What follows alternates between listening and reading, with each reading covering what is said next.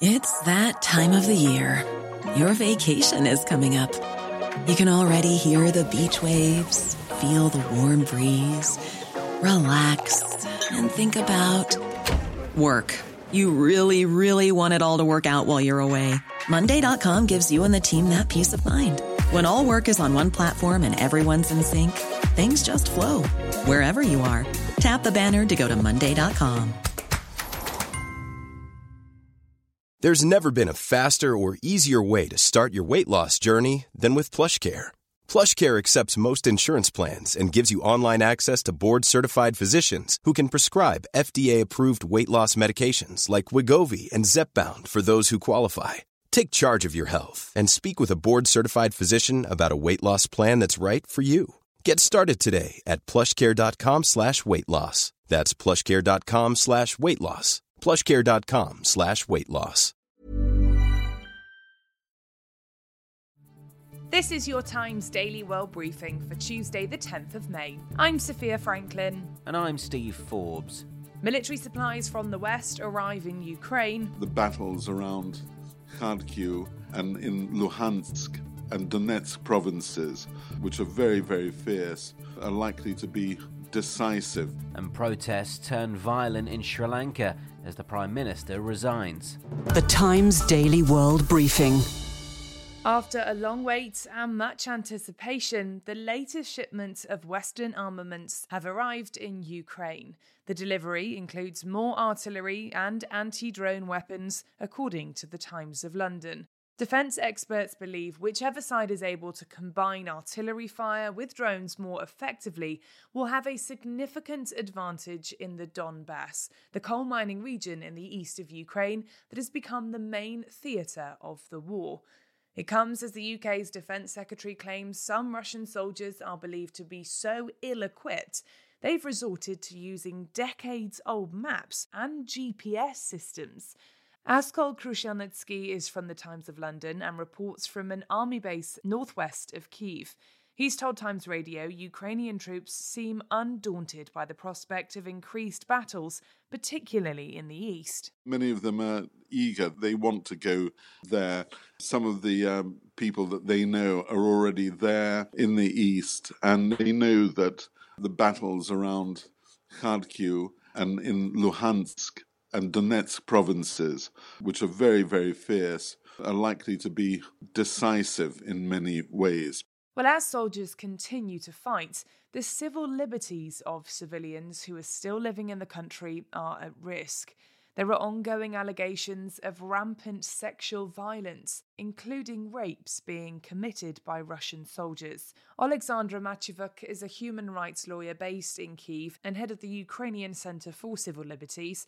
She's told Times Radio that sexual violence is the most hidden crime of this war. And people who survive it quite often don't report it to police and not ready to talk about it, even the human rights defenders, because of their understanding of rape as a shame crime. But more information about sexual violence by Russian troops started to surface after the liberation of Kiev region. And the Office of the Commissioner for Human Rights officially state about at least 400 such kind of cases and uh, told about mass and regular rapes by Russian soldiers during the occupation of villages and towns in Kiev region.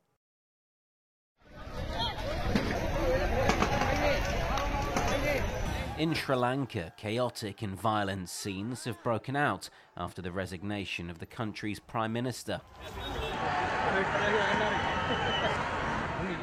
Homes of several MPs have been set alight, some burnt to a crisp. Protesters have toppled buses in the street and pushed vehicles into water in the Sri Lankan commercial capital, Colombo.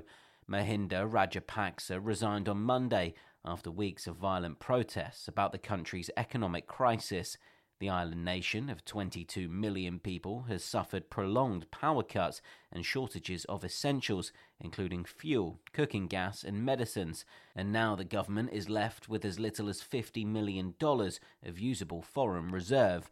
Joe Wallen is the South Asia correspondent for The Telegraph and has been speaking to Times Radio. What comes next? It's unclear at the moment, but it's becoming increasingly unrealistic to say that Mahinda's brother, Gotabaya, who's currently the country's president, will remain in, in power. There's such a huge movement against the Rajapaksas that it's likely we're going to see some kind of major political overhaul.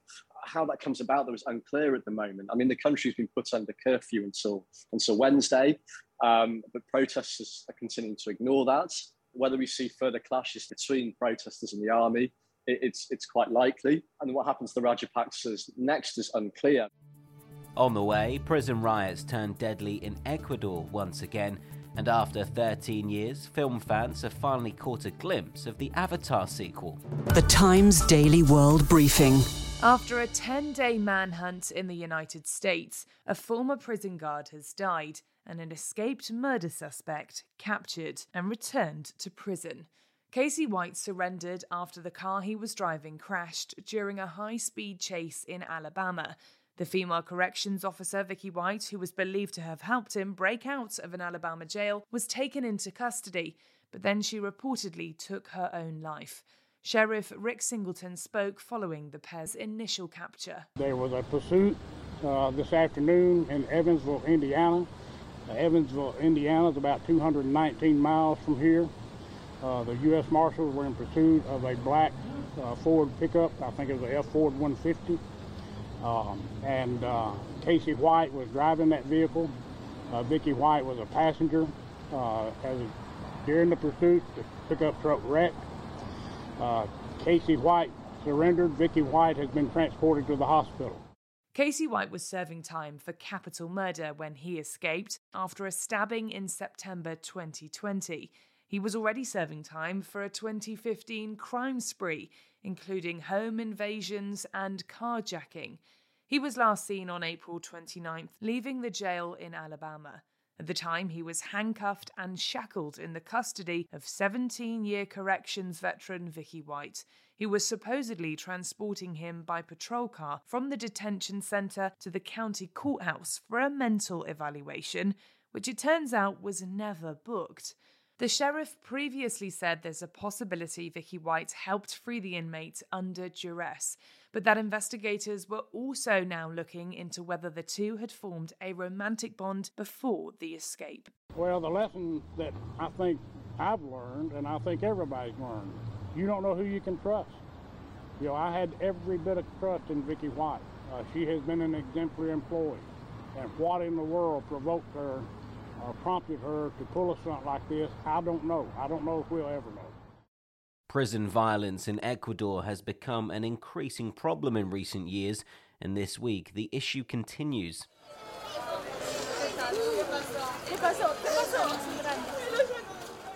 Dozens of prison inmates have been killed during a riot early on Monday, sparked after a gang leader was transferred to Santo Domingo's Bella Vista prison. Authorities say 43 prisoners died during the uproar. Most were stabbed to death, and at the time of recording this podcast, 108 prisoners remain at large. 112 have been recaptured. Many family members gathered outside the jail wanting to know if their loved ones inside were dead or alive. This relative was shocked by the incident. We don't know if he is dead or alive yet. We want to know if he is dead or alive. That's what we want. This is the latest incident of violence in Ecuadorian prisons, which are often fights between gangs over control of territory and drug trafficking routes. Last year, over 300 prisoners died during riots across the country. The Times Daily World Briefing Sport. With the latest on who'll be teeing off at golf's PGA Championship, Here's Kane Reeves. Tiger Woods and defending champion Phil Mickelson have been confirmed in the field for next week's PGA Championship. The Masters was Woods' first appearance since he was involved in a car crash more than a year ago, after which the 15 time major winner said he was lucky to be alive. Mickelson has not played a tournament since February when he announced he was taking a break from the game. It was following the fallout from his comments about the PGA Tour and a Saudi backed rival circuit. The year's second major will be played between May the 19th and 22nd at the Southern Hills Country Club in Tulsa, Oklahoma.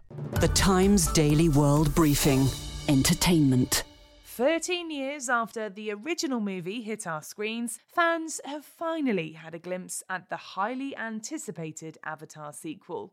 The teaser trailer for Avatar The Way of the Water has been released, with the film focusing on the main character, Sully, and his family on the planet of Pandora. Believe it or not, the 2009 original is still the highest grossing movie ever made, taking over $2.8 billion at the box office.